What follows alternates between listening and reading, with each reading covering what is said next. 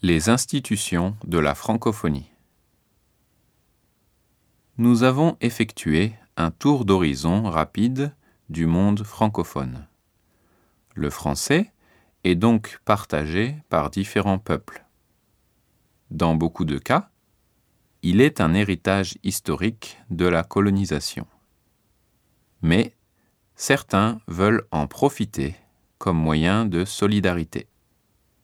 C'est ainsi qu'est née dans les années 60 une organisation qui rassemble des pays francophones. Elle s'appelle aujourd'hui l'Organisation internationale de la francophonie, OIF, et compte plus de 60 pays et États membres. Ses priorités sont la promotion de la paix, la démocratie, les droits de l'homme, l'enseignement et le développement durable. Comme le dit M.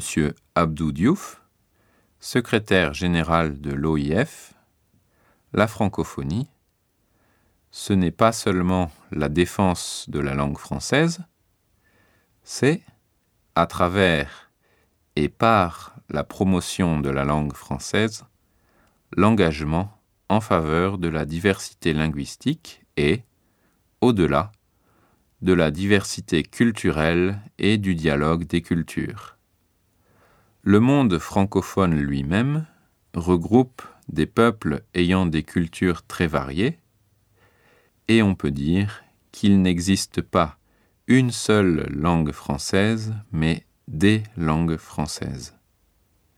La francophonie agit pour que la diversité culturelle se maintienne. En effet, si les cultures s'uniformisaient, ce serait une grande perte pour l'humanité. La diversité est une richesse.